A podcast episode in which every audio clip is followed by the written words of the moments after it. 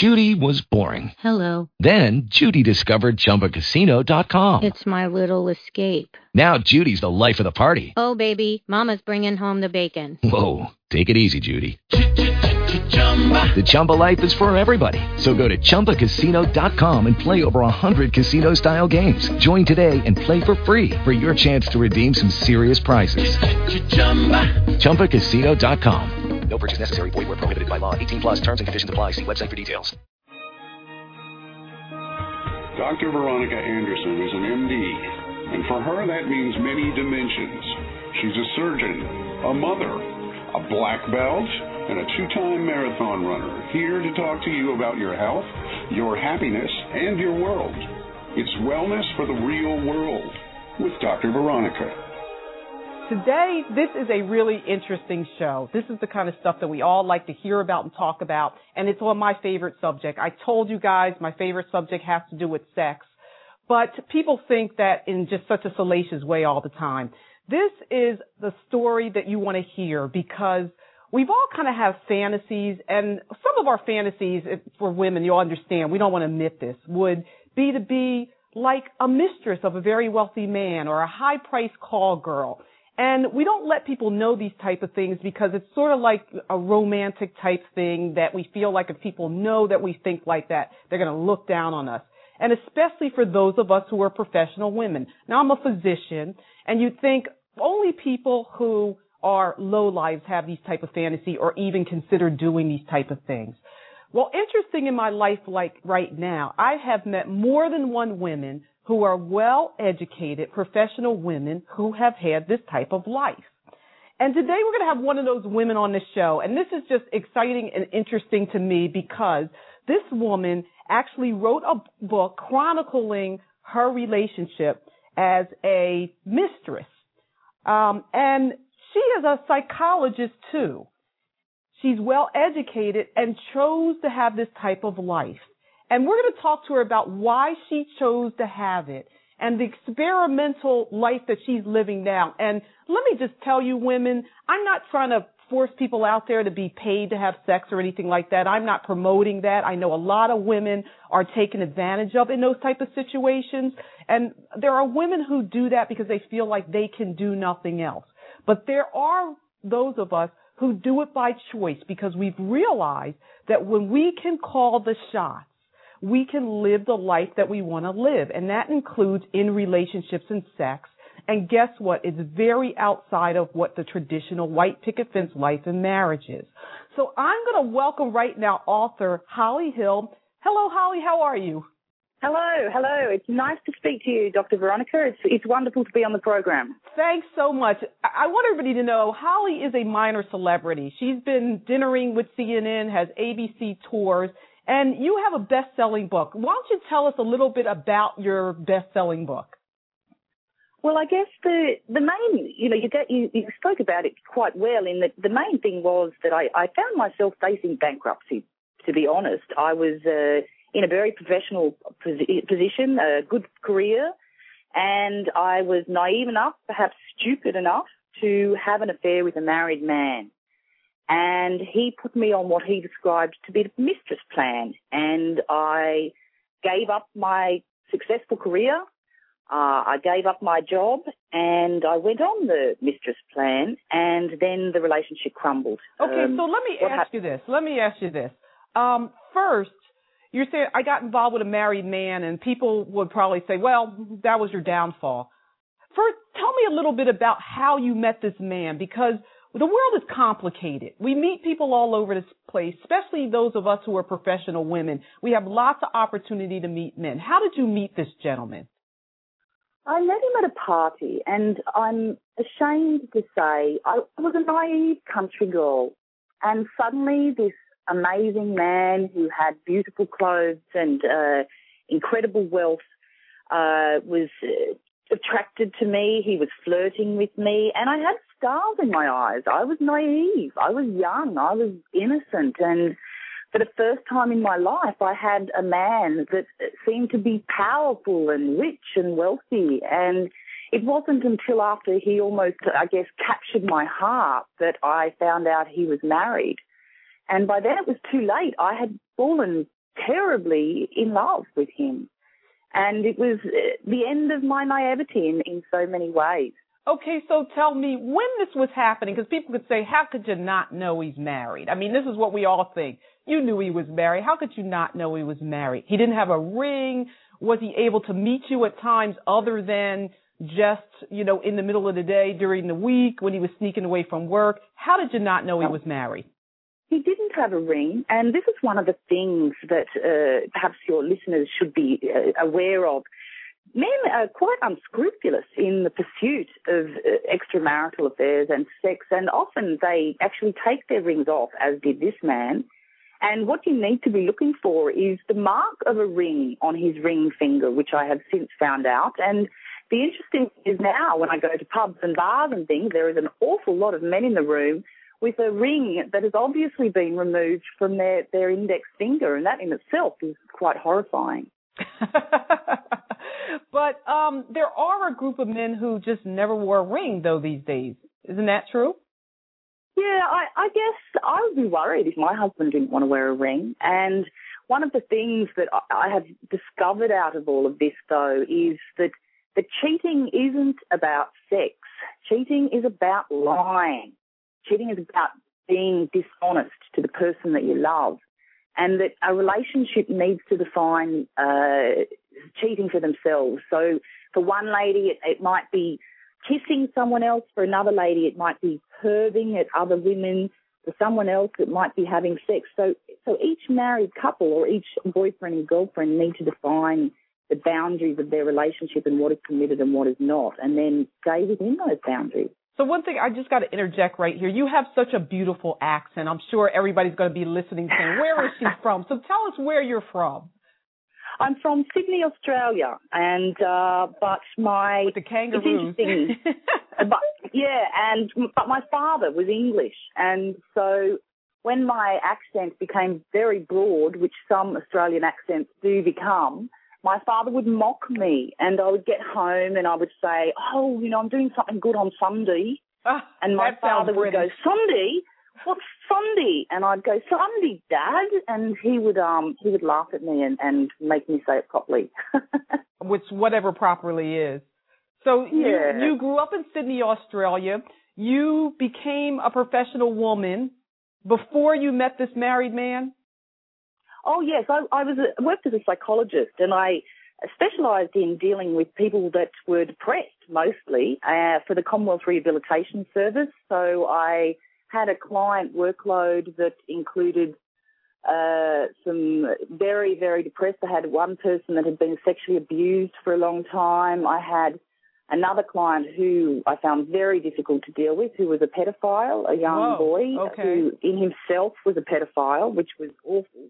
Wow. Um, he had been abused as well. Um, and so I had a very heavy client load. And so, as you can imagine, going in and seeing people like that all day, every day, uh, five days a week, um, when a man comes along and waves this mistress plan in front of you, it's it's a tempting thing. And I'm kind of glad it happened know. now. But you know, you it was didn't a know mistake it was the time. Mistress, you didn't know But- it was the mistress plan when you first met him, though. You met him, and I assumed that he charmed you in, in the normal ways that men charm women. Is that what happened?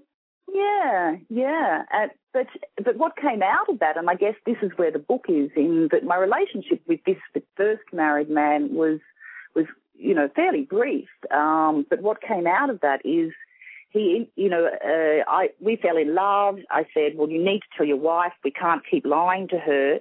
So he told his wife, and he said, well, if you don't leave, she said, if you don't leave this woman, I'm going to kill myself and your two children. And so we immediately stopped the relationship. There was no way I was going to, to be that kind of threat to anyone. And, but what happened from that was overnight, I had no income. I had, you know, a mortgage to pay, electricity bills, and I had not a single cent coming in. Now, how did you And- let yourself get in that situation? You're a professional woman with an advanced degree, you have a career, and you end up being what I would term a kept woman with no means of support for yourself. And so all of a sudden, how did you get yourself in that situation? Didn't you think at the time? I mean, you know, my mother always says, God bless the child that's got her own. Okay. And you got yourself in a situation where you were in financial peril. Um, and Yes. because you trusted this man who at a certain point you knew was married and so there was something about him that wasn't fully above board. How did you get into this situation? Is this something that you find women get into commonly?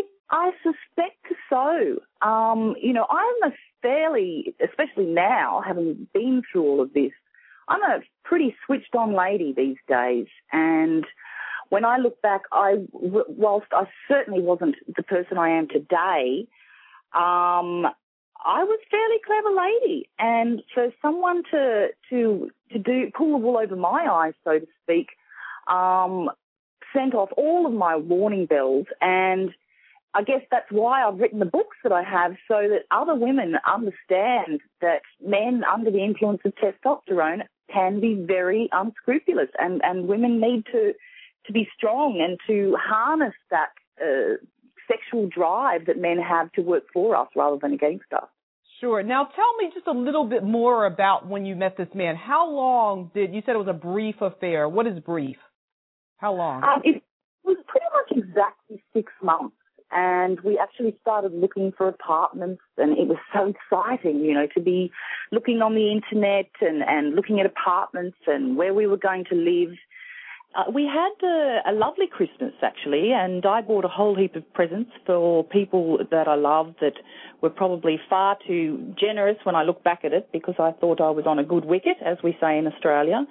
And bought all of these presents, racked up my credit card, um, assumed I was going to be living this wonderful life, and on Boxing Day, he dumped me basically. And what happened was that he declared his undying love for me to his wife, and she said, "Well, if that is the case, if you don't leave this woman, um, I'm going to kill myself and your children." And so naturally, as it should, the relationship immediately stopped. But I found myself penniless and I had credit cards and rent and electricity bills to pay. And it was a dreadful position to find myself. So spiritually, emotionally, professionally, financially, everything was devastated with a single phone call. So give me an idea of a couple things. First of all, how wealthy was this man? If you could estimate a net worth, what would you say it was? The man would be what we call in Australia a zillionaire. So And very, so very, very, he very had, wealthy. Uh, a, yeah, a couple of mansions, um, uh, many, many millions of dollars. And he said at one stage, and I wrote this in the book, that five dollars for me was about five thousand dollars for him. So what I would spend five dollars on, he would spend a thousand, uh, uh, you know, five thousand dollars on, which gives people a, a bit of a, an idea of, of what the wealth of these types of men have. and what, how much money was he actually providing for you? At that stage, he was pretty much providing anything that I, I needed. So he had provided his credit card. I could put anything on the credit card, and to for the record, I guess I didn't ever ask for anything. Um, so he would turn up with a DVD player, for example, because uh, you know I regarded such things as, as frivolous expenses at that stage of my life, and so he wanted to be comfortable when he went round to my place. So we had the state of the art DVD player. We had the state of the art camera. We had the, um, you know, he would see what was missing in my life and provide these these wonderful things. So, So was that like twenty five hundred dollars a month, five thousand dollars a month, ten thousand dollars a month? What would you Yep. estimate at the heyday of it all he was spending keeping you? keeping me. I was cheap, to be honest. I, I probably only spent um, probably about two thousand dollars because that's what I was used to living within. It was the the endless gifts and the um, the, the dining in incredible restaurants and the drinking $200 bottles of wine. These were the things that were so extraordinary to the little country girl that um, had never been treated like this in her life before. So, before this gentleman, had you dated anybody of means? No, absolutely not. And we come from a, a, a very hard-working family. None of us have been born with silver spoons in our mouths. And it was very much drilled into us as children that you work and you gather your superannuation, you pay your taxes, you are a good person, and you would never in a million years think of going on things like the mistress plan. But now, here's the thing. I think that in the American society, I'm not sure about how it is in the Australian society, we almost make men with money deities. And we all, as women, feel like even when we have our own, we want one of them. There's something about it that's it's powerful, it's sexy, it's all those things. You think that's why you fell into this so easily? Yes, I think you're probably absolutely right. It wasn't the man himself that I fell in love with. It was the idea of a man that didn't have to to work every day in an office like the rest of us more, mere mortals have to do, or you know, spreading concrete. Or here was a powerful man that everyone wanted to know, and he wanted to know me, and so Yes, I, I think it was the idea of the man rather than the man himself when I look back. And do you think that the nature of the relationship was like really a, a, a normal relationship now that you look at it? And even when then, because you're a psychologist, so you can't plead yep. ignorance on what relationships would yeah. look like. You said this man fell in love with me. We had undying love, but yet, boom, like that. Now I understand there were some extenuating circumstances. But boom, like that, he cut everything off and you were left without, basically. Yeah. Do you feel that that's normal or you think it was just he had been threatened and had to take it really seriously? If you love somebody, how could you leave them high and dry like that? That's what I ask about. I asked myself that probably every day for at least a year afterwards. My heart was well and truly broken. I couldn't understand how someone could go from such wonderful uh, love to nothing overnight. And um, we called each other Braveheart, uh, Lionheart, my apologies. Um, we were both Leos, and, you know, we had pet names for each other, and we would send each other text messages at least 20 times a day it was the love that almost like a naive love, a teenage love, um, a weak at the knees, pounding heart love.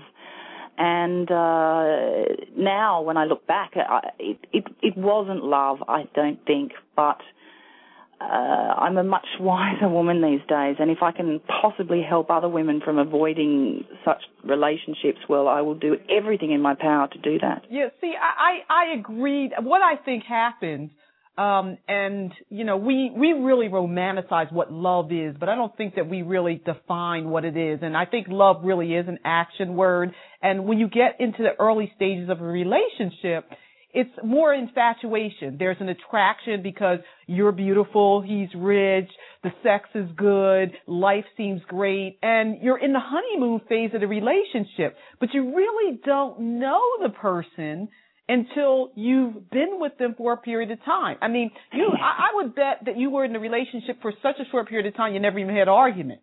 Yes, ab- no, I don't think we had a single one, and that is so true. And you know, with some with some hindsight, I, I understand now that love is is a good. There's a good psychological term, and it's called unconditional love, and that is you know, loving the tiger in spite of his spots and realizing that you will never change the person's spots and that um, it is crazy to, to, to fall in love with your idealized notion of a person. And if the person that you're having a relationship isn't who you want them to be at this point in time, they are never going to be who you want them to be. But, it, it, but with a guy like this, he seems like everything you could possibly want, except for the fact that he's married. He yes. seemed like yes. your dream guy. He was absolutely my dream man, and it was the most devastating thing. Um, every day for at least a year, it was like grief. And anyone that has lost a loved one in their life would know that, you know, pretty much 24 7 for every waking moment in your life when you lose that person, you can't stop thinking about them. And then, you know, after the second year, you might find that you've only thought about them once a day. And after the third year, you might discover that you've only thought about them once a month. And it was a grieving process that I went for, for uh, you know, with John, with the breakdown of the relationship with John, and it was very much like grief. And I suspect, you know, a lot of your listeners would would identify with that. You know, a lost love is a is a dreadful thing. Yeah. We are on Wellness for the Real World with Dr. Veronica. We are on webtalkradio.net. We're talking to author Holly Hill. Her book is actually called Sugarbabe. I purposely haven't talked about it yet because that's a whole different phase and a different story after um, this affair. But before we go into talking about how the Sugarbabe book got in there, one thing I want to just talk a bit with you about because you're a psychologist too, you understand it, and now you've been through that personal experience. The, the, the mourning and the grief that goes on at the end of a relationship. And I can identify so wholeheartedly with that because I went through a divorce a year ago and I felt like I was in mourning yet because I had decided I was the one who wanted to leave the relationship um nobody sort of understood that I was mourning. Uh, and it was very very very difficult. And I think a lot of people go through this. Um and I also had another relationship in which it ended very abruptly and I felt oh my god I'm dying. Um, and you're in a grieving process and you go through the stages and you're figuring out how am I going to live without this person and this is the most horrible thing that happened. But yet when you're in relationships where one, it, it's the nature of the type of relationship you were in. You were in a relationship with a married man. Therefore, people say you get what you deserve. You should have, it should have been that way, okay? And so there's those people who are very hard on you because you're in a, a let's call it a non-sanctioned type relationship. Um, and I've had that experience, but also because I decided that my marriage wasn't right for me and I walked away from it and decided I want a new life, there was also that you get what you deserve. But the mourning's still the same, isn't it?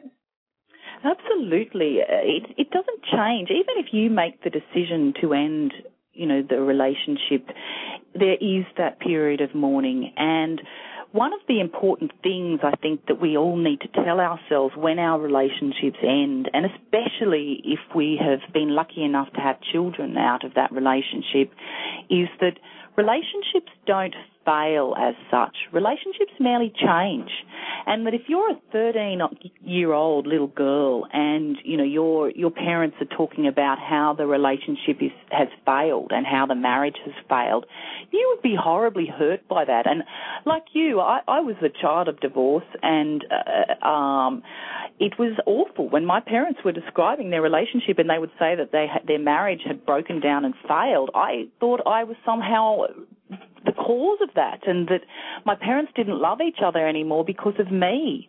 So when we talk about our relationships as well it, and to somehow avoid some of this grieving that we do is to think, well, the relationship changed and maybe I had some personal growth and maybe that's why I'm no longer attracted to the person that I was. And, you know, so perhaps we need to try and turn it around and soften that grieving process by trying to think of it as a positive thing that our lives have, have somehow changed. We're a different person. We've had personal growth and that it is a good thing, but it, it takes a lot of, you know, mental effort to try and put yourself in that mindset when your heart is broken. It sure is. I, I can identify with that.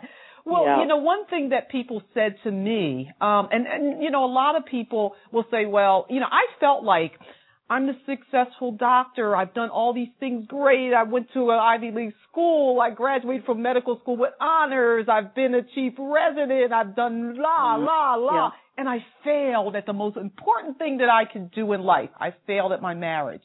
And I felt so much guilt and shame.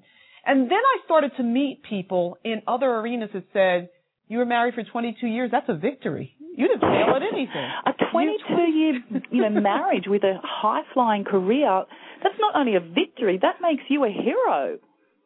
You well, are a hero to have a marriage like that. You know, it's and we need to stop beating ourselves up about these things. You know, you're a hero, Dr. Veronica, and um, I'm sure that I suspect a lot of your your listeners would think the same way. Yeah, but that's not what we're told, and especially when you come from um, a religious, especially religiously conservative bend.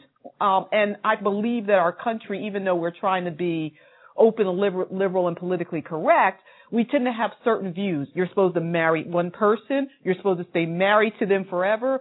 Better or worse, richer or poor, till death do us part. And that's just the way it's supposed to be. And if you do it any differently, then you didn't really make it. So I think that our culture enforces us or forces us to feel like that if we don't do it that way, if we're not married for 50, 75 years and we walk down the aisle and then walk to the grave hand in hand, we didn't make it and we didn't do things right. And you say about that what? To me, that would say that you have been unable to achieve personal growth or perhaps you are lucky enough to achieve personal growth in the same direction. So I suspect the only people that are truly able to achieve personal growth in the same direction may be someone that is running a, a, husband and wife that are running a business together perhaps and they see the same people, they go to the same places, they have the same appointments. And yeah, perhaps those two people may be able to achieve personal growth in the same direction. But if, if wife is, is staying at home or, or looking after the farm or, or whatever it is and, and he's going into the office and, and working a, a day job or, uh, you know, picking crops um, you have two people that are interacting with two different sets of people. Uh, they're doing different jobs.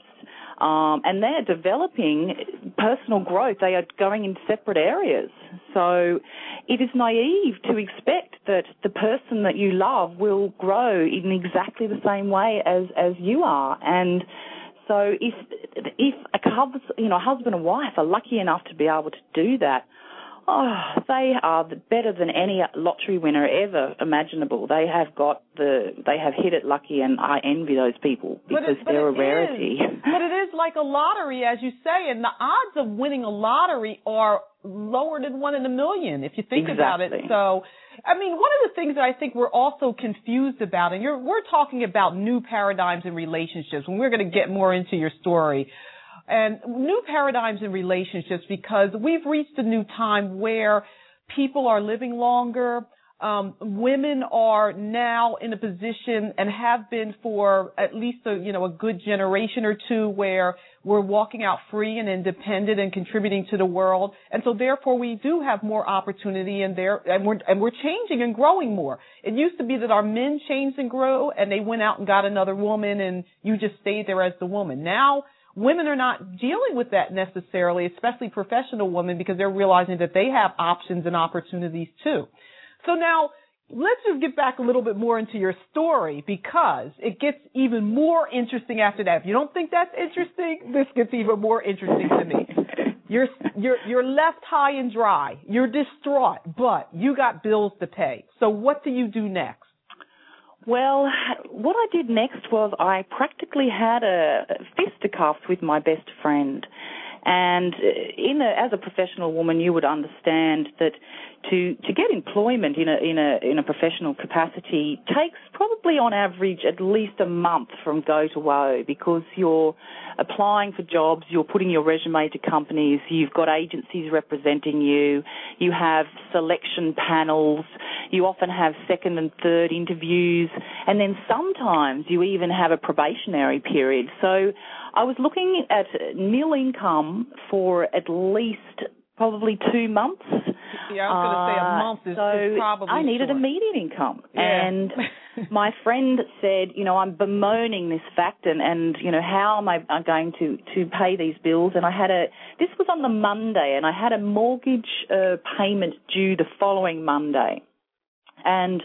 I'm saying to my friend, I, you know, you know, very upset. What am I going to do? And he said, why don't you uh, become a, a, sugar babe? He said, you are well spoken, you have the psychology background, you're a good counselor, you look good, um, you are a good companion, you're an entertaining conversationalist, he said, "Why don't you become a sugar babe?" And I, I looked at him and I said, "What what is a sugar babe?" Uh, to be honest, I didn't actually even know at this stage. And this friend of mine was gay as well, so he was a little bit perhaps well versed in in those things than I was. And he said, "Well, it's a it's a woman that is exclusive to one man." He said, "You would not be suited to be a, a, a sex worker in the normal sense of the word, in that you only like one man. You've always been monogamous. You that's your personality.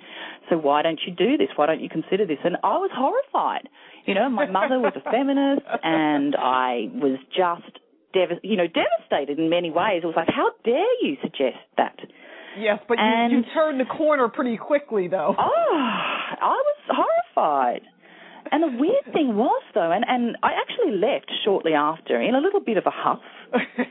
and um but I was driving home and I was thinking and I I was thinking about what he said and so uh, you know, this by this stage my pulse had increased and my heart was pounding and I thought this is a way, this is a way. And um by the time I got home I thought, well look, I'll I'll draft an ad and and then, you know, if I still feel the same way I'll I'll I'll post it and I didn't even look at, at the internet or anything. I, I I kind of pretty much said all the things he said. I said I'm I'm good conversationalist, the psychology background, etc. etc.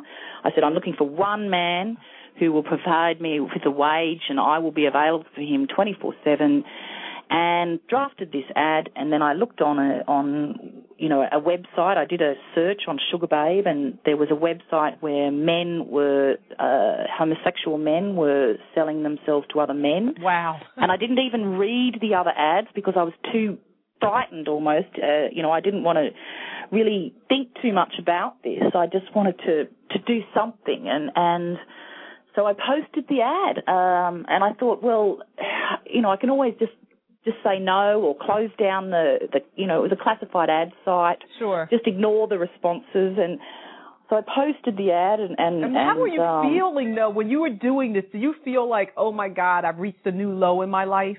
Yes, I was I I was crossing all my boundaries. You know, I was the the the girl who, you know, you have to have less than three lovers when you grow up before you get married. Uh, this was the bravest thing I had ever done, and I was terrified.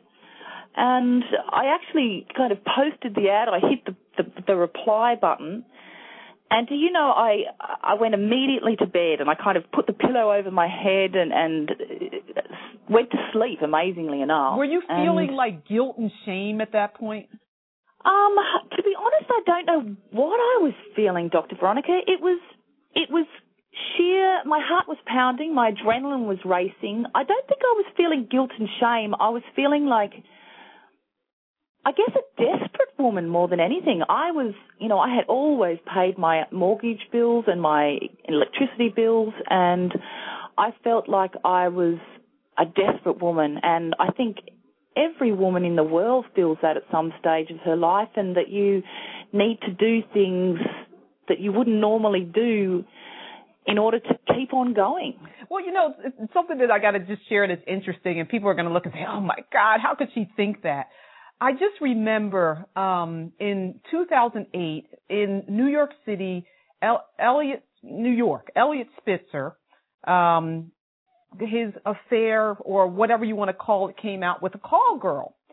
And I'm looking at this, and uh, there was a whole big expose about the women who do these type of things, and it showed that he had paid her like five thousand dollars or something like that, and they were calling him cheap because he only paid five thousand dollars because normally they paid you know eight ten thousand dollars for these type of things. And they started doing a whole expose on that particular type of industry everywhere in the news. And I remember seeing a young woman who um, talked about how she used to fly on private planes from New York to California just to get her hair and nails done. And at that moment, as I stood there and looked, and my life was just feeling miserable at that point, I'm in my office. I'm a physician. I'm struggling to make money. Patients are arguing with me over copays. Insurers aren't wanting me to pay. Lawyers are trying to hunt you down. And I felt like I was the stupid one at that point. I felt like that woman has everything I want to have. She has the life I want to live. And people are talking about her and trying to disparage her, but she's the one who's smart because she's getting all that she wants from a material standpoint. And guess what? These agencies have rules to protect these girls. And so if I go out and I'm going to have sex with somebody, you better have protected sex with me. There ain't going to be none of this Russian roulette of unprotected sex. And then you're going to wine me and you're going to die me and you're going to do all these different things. And in return, I will, these are the things that I will do for you.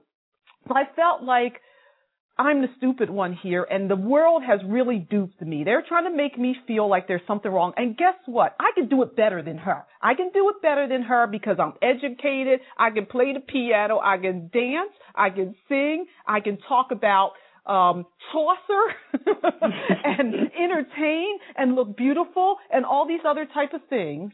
And so, you know what I decided at the point? If I could have my dream career, if I could have my dream career, I would not, I wouldn't be a call girl like that. I'd be a geisha girl. Because actually, if you're a geisha girl and a really high end one, it's not necessarily all about having sex either.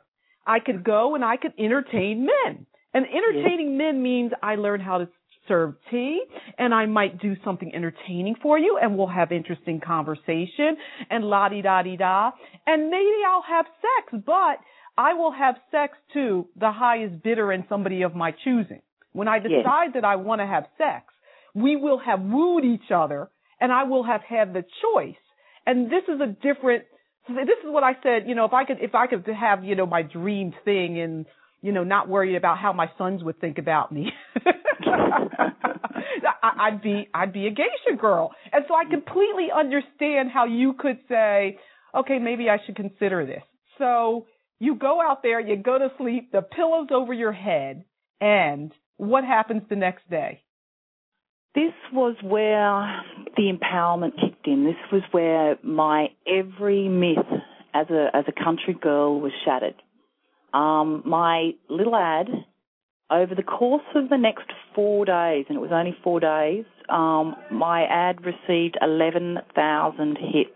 11,000. 11,000. 11,000. And there were hundreds hundreds of emails in the inbox by people who wanted to to, to use my services. And wow, shattered every single myth that I had as both a woman, as a feminist, because the really weird thing was that I felt empowered. I had men, and I had an a, a, an inbox full of applications from men who wanted to spend time with me. And even as a as a as a girl trying to enter the dating world, it wasn't like that. You know, I I didn't get to ask you know the the the, the important questions. But I had, you know, hundreds of men, all of whom wanted to be with me and to pay for the privilege of being with me. Okay, so uh, now what I need to know is, okay, I'm out there, I'm interested in dating. Ugh, Match.com, I've been getting lots of just ordinary guys. And you know, there are guys, I'm sorry, you're the salt of the earth and you're beautiful and you're taking care of your families and doing the right thing. I know there are lots of people like that. It's a little bit ordinary for me. I'm just not that ordinary. I need somebody strong and unique. So is this something I should do? Should I put an ad and say, I want this, I want that, I want this, I want that? Because I mean, just on the dating scene looking for somebody, if if you think about it, for somebody who's like me, and you sound like you were similar in, in, in personality, you're attractive and you well read and professional, would it be better for me to put an ad out there and say, here's what I can do for you and here's how much it's going to cost? Interestingly enough, I, I think you're right. I think if if uh, I, would actually tried uh, uh, on RSVP. Uh, do you have RSVP here in the States? It's a dating website. And no. I kept kind of getting these people that misrepresented themselves as, you know, this is, is before the Sugarbabe days. And, uh, not just misrepresentation. It's, there, there, there is that.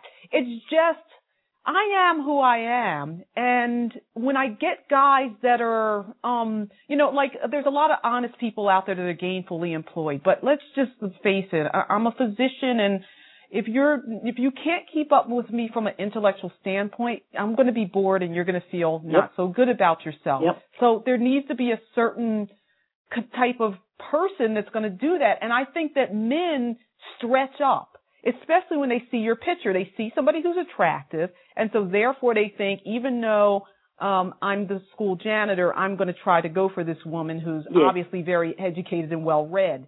And so you have to weave through all that type of stuff, and then it just gets tiring. I just got to the point where I was like, delete, delete, delete, delete. I mean, one of my one of my male friends got mad at me because he said I was too hard on guys, and you know, Yep. he he used to tease me about deleting. But I mean, I feel like there's there's there's no extraordinary men out there um and it's not just a financial thing either. It's not just a financial thing. Um there's there's lots of other qualities that go into making a good man as as you know. Yeah. so i mean i'm not what i'm trying to figure out is for those of us who are professional women and and for african american women this is a huge huge problem because there's a lot more well-read professional african american women than there are men what what would you recommend that we do this type of thing? Because let me just tell you the other interesting thing about my life. I just found out through dating that I appear to be more desirable to men outside my race than inside. And not mm. just guys trying to bed me. In our culture, we have been taught as black women that white men and other men only want you to be their bed wench. They just want to sleep with you. And I Yep. gotta say that I have been pleasantly surprised that that has not been the case. I've met some really nice guys who are very professional and nice who it that that's what what it wasn't just they were trying to have their black bed experience. They were happy to have you as a good woman. Um and actually realize your merits maybe better than some of their own women who just want to get them and spend their money.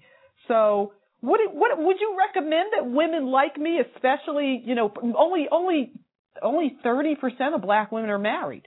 So would you recommend that this might be an approach that some of us want to take? Do you know? abs- Yes. Uh, do you know what the, the the thing that changed everything was putting a price on my head. Which was And you know much? yourself, if you get something for free and you get something that you've paid a lot for, you will treat the thing that you've paid a lot for much better than you would treat the thing that you've got for free. Okay, so how much did you ask? Well, I was apparently the laughing stock of the entire world's sex industry because I didn't You- know how much sex enough. workers charged. I charged, I add, actually added up my um, household expenses and I budgeted very cheaply. I added them up to be about 850 a week. I thought, well, it'll cost me probably about another 150 on top of that in, in luxuries to provide to these men. So I put a $1,000 a week on my head. and apparently that was extraordinarily cheap. And um, there were a lot of sex workers out there saying, look at this stupid woman. How naive is she? but at least I got to pay my bills, which is, that was really why I was doing it. So like okay, you got 11,000 ads in the inbox. Did you were you just overwhelmed at that point? How did you go through what what did you think at that point? Were you ecstatic? Were you stunned? What did you do? I was I was stunned. I was a little turned on, um, and that was in itself was kind of weird to feel like that. That you know there was suddenly a, a stable full of potential men. Um, I was very empowered, and my training in psychology, the, the slant I take is I use a lot of uh, catharsis in in my work with uh, people that are, um, have problems, and I get them to write their problems down. And uh, what that does is once they've kind of set it in stone, their mind can stop thinking about the problem. You know, they can move on to something else. So it's a large part of my treatment for people. And so reading people's uh, propositions to me, their applications, if you like, it was very easy to sort the wheat out from the chaff. And so even though I had hundreds of, of men to deal with, I really only had to to give a quick glance through each one of their application letters, if you like, to sort out a short list. Okay. So, what did you narrow it down to? I narrowed it down to interviews with about 80 men. Um, 80? and again, I condensed this uh, for the book.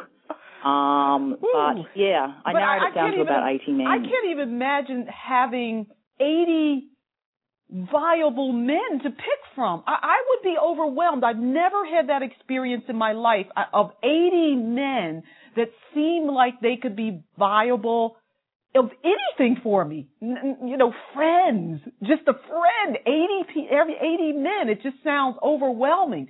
So what process, so did you interview 80 men?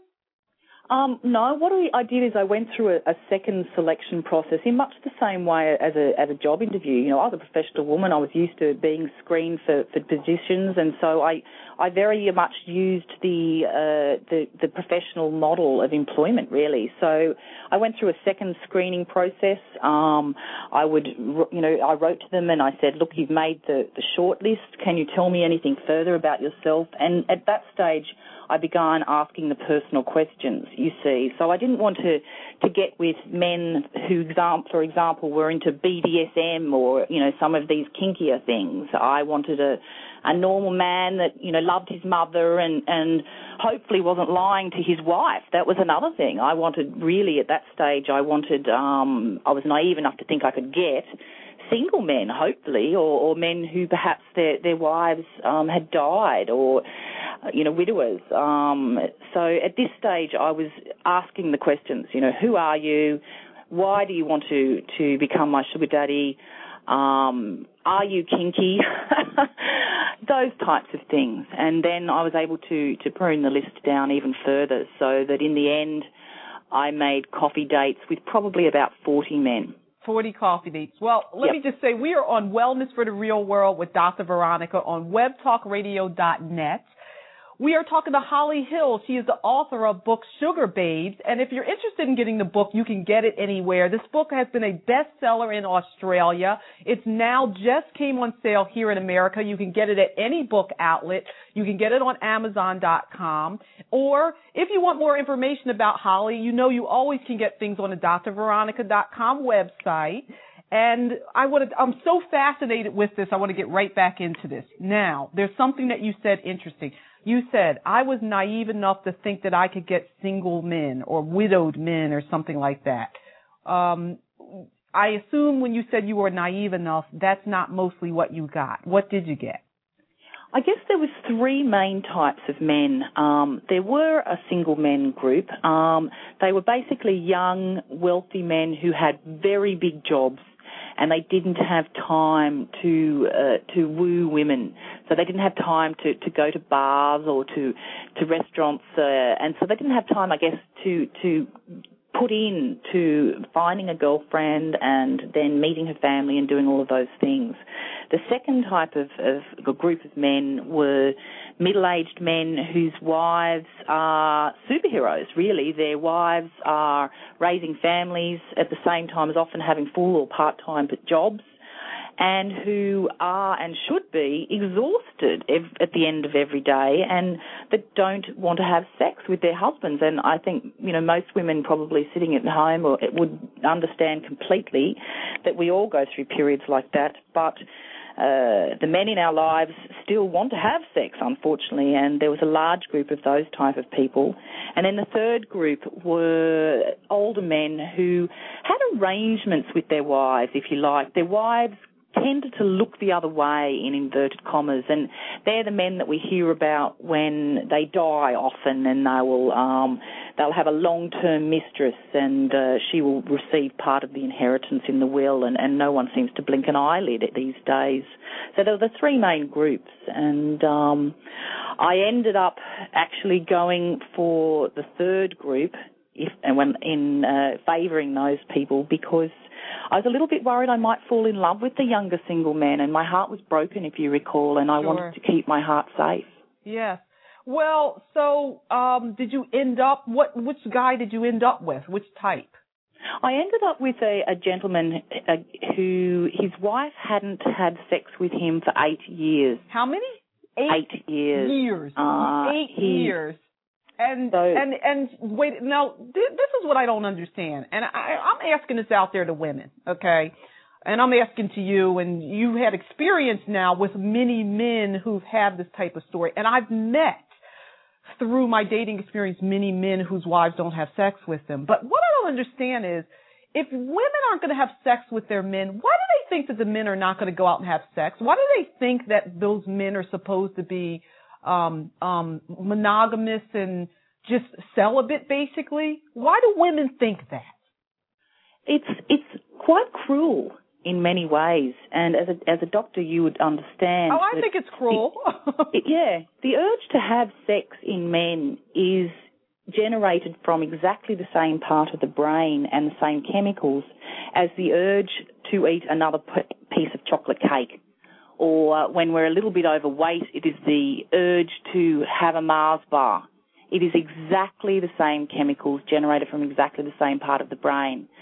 So a woman that tells her husband or expects her husband to cross his legs and to think of England, as we say in Australia. I don't know if you have that position, the saying here. No. is, is is torturing her husband. And a monogamous man who manages to stay monogamous and not get sexual relief from his wife for any long term is a hero. And a cheating man is normal.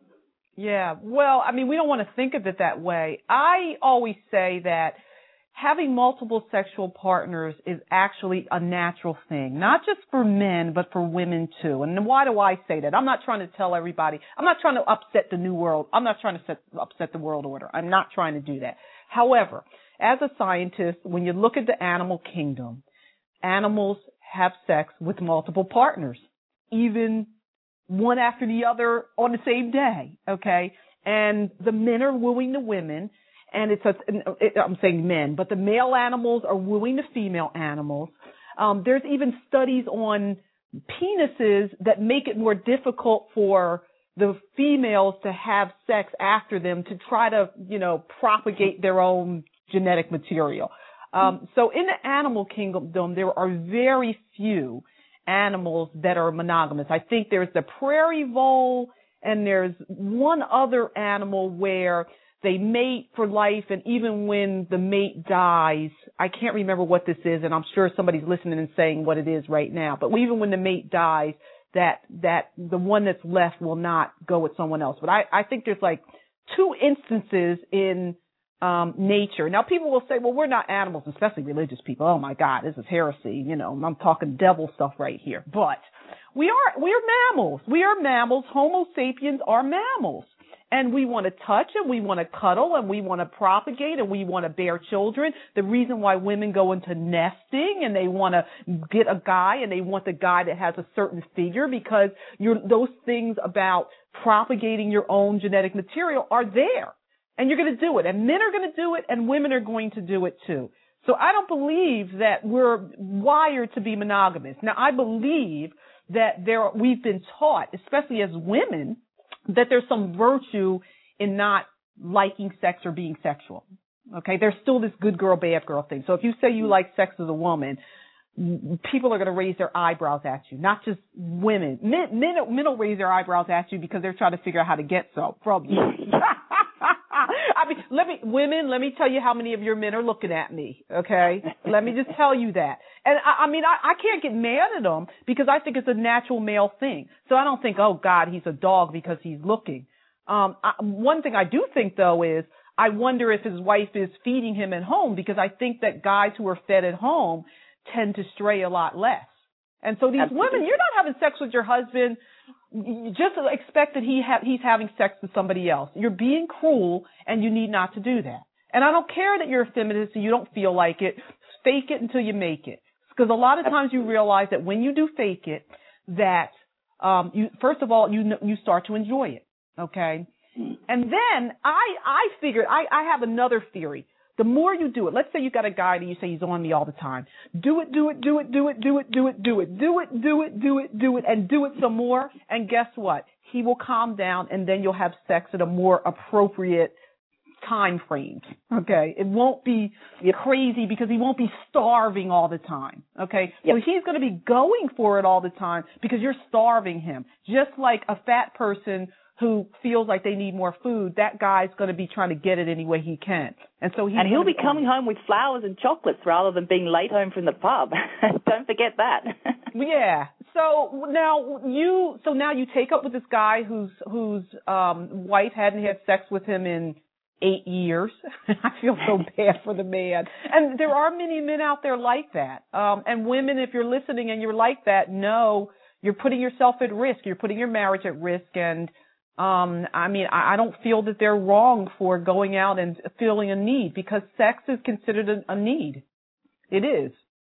Sex is like eating. Sex is like breathing. It is a need, and you're absolutely right, Dr. Veronica. And we aren't designed to be monogamous.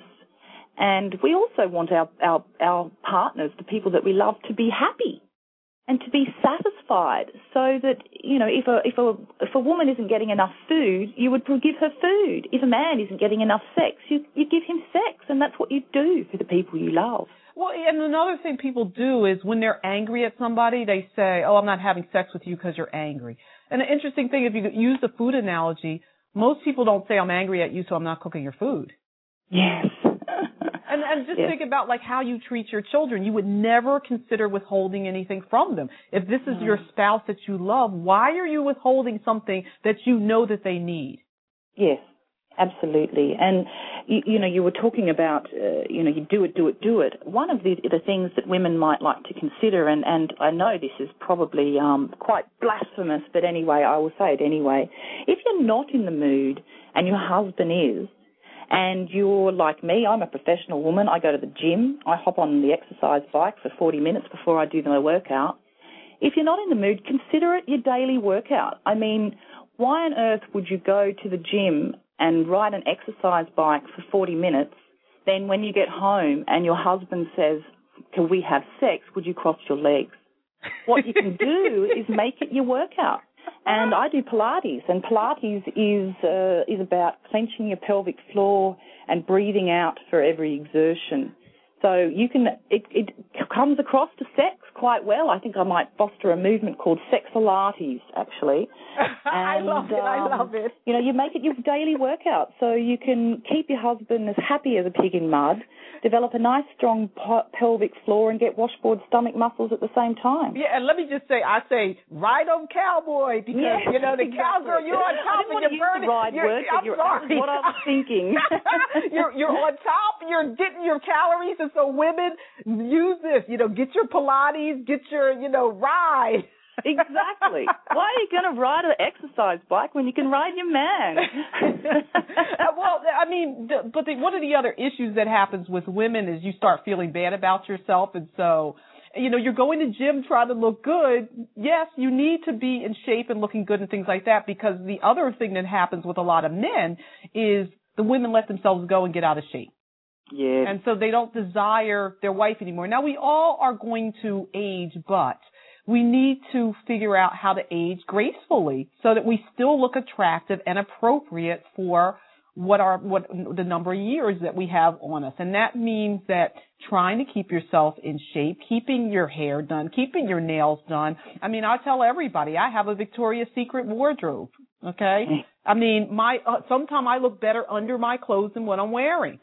Okay. I don't own a pair of white cotton underwear. I don't own a pair of cotton underwear. They're all yeah. beautiful. They're all in sets. They all look sexy. And guess what?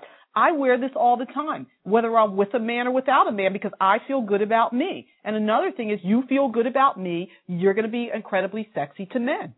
Exactly. And and you know, you were talking about the biology of men and this is where that comes in in that number 1, you know, if you want to ruin your marriage, you cross your legs, but number 2 is you let yourself go because part of that biology, part of that Darwinian fitness of our men is a strong sense of competition between men. That's why our men like to play sport and to be, you know, big giant, you know, rugby players and things in, in front of in front of audiences. And so if you let yourself go and your husband's mates are all kind of thinking, oh, well, he mustn't be very good because look at his wife, she looks dreadful, he loses face.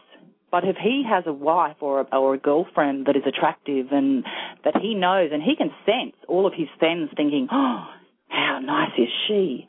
That gives him face. He will look after you better.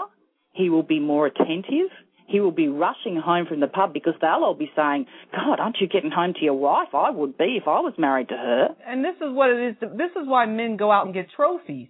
But you can stay a trophy. I think there's a there's a new trophy wife, and the trophy wife is not just you know the the tall, buxom, blonde Barbie. That's not the trophy wife. The, the trophy wife of today, especially among a lot of accomplishment, are women like me and you who Yep. are attractive, who are well read, who have their own careers.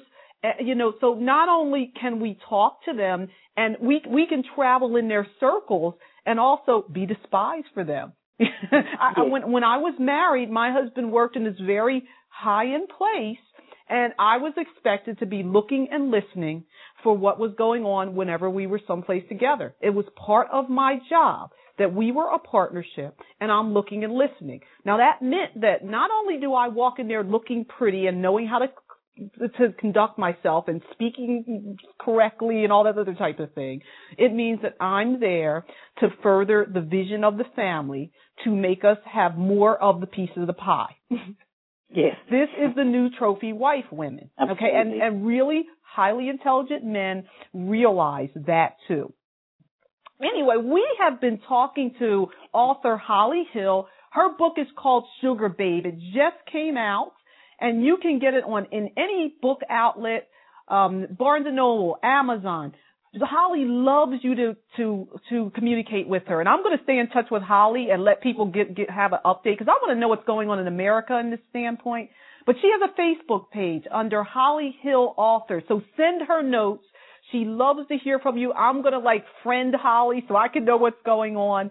And I'm going to keep in touch with Holly and tell her what's going on in my personal life too. Because, you know, I am, I'm looking for a partner. I would like to have the right gentleman or plural in my life. I'm being flexible and open. Um, so thank you, Holly. Thank you very much. It's just been wonderful to talk to you, and, and it is, is is so. It makes you feel so good when there are such switched on people around that um, uh, are, are happy to talk about these things, and at least put them on the table and and have people thinking, well, you know, maybe a life a relationship for an entire lifetime with my soulmate can happen, and I will never ever have to be suspicious again. Wonderful. Judy was boring. Hello. Then Judy discovered ChumbaCasino.com. It's my little escape. Now Judy's the life of the party. Oh, baby, Mama's bringing home the bacon. Whoa, take it easy, Judy. The Chumba life is for everybody. So go to ChumbaCasino.com and play over 100 casino style games. Join today and play for free for your chance to redeem some serious prizes. ChumbaCasino.com. No purchase necessary. Void where prohibited by law. 18 plus terms and conditions apply. See website for details.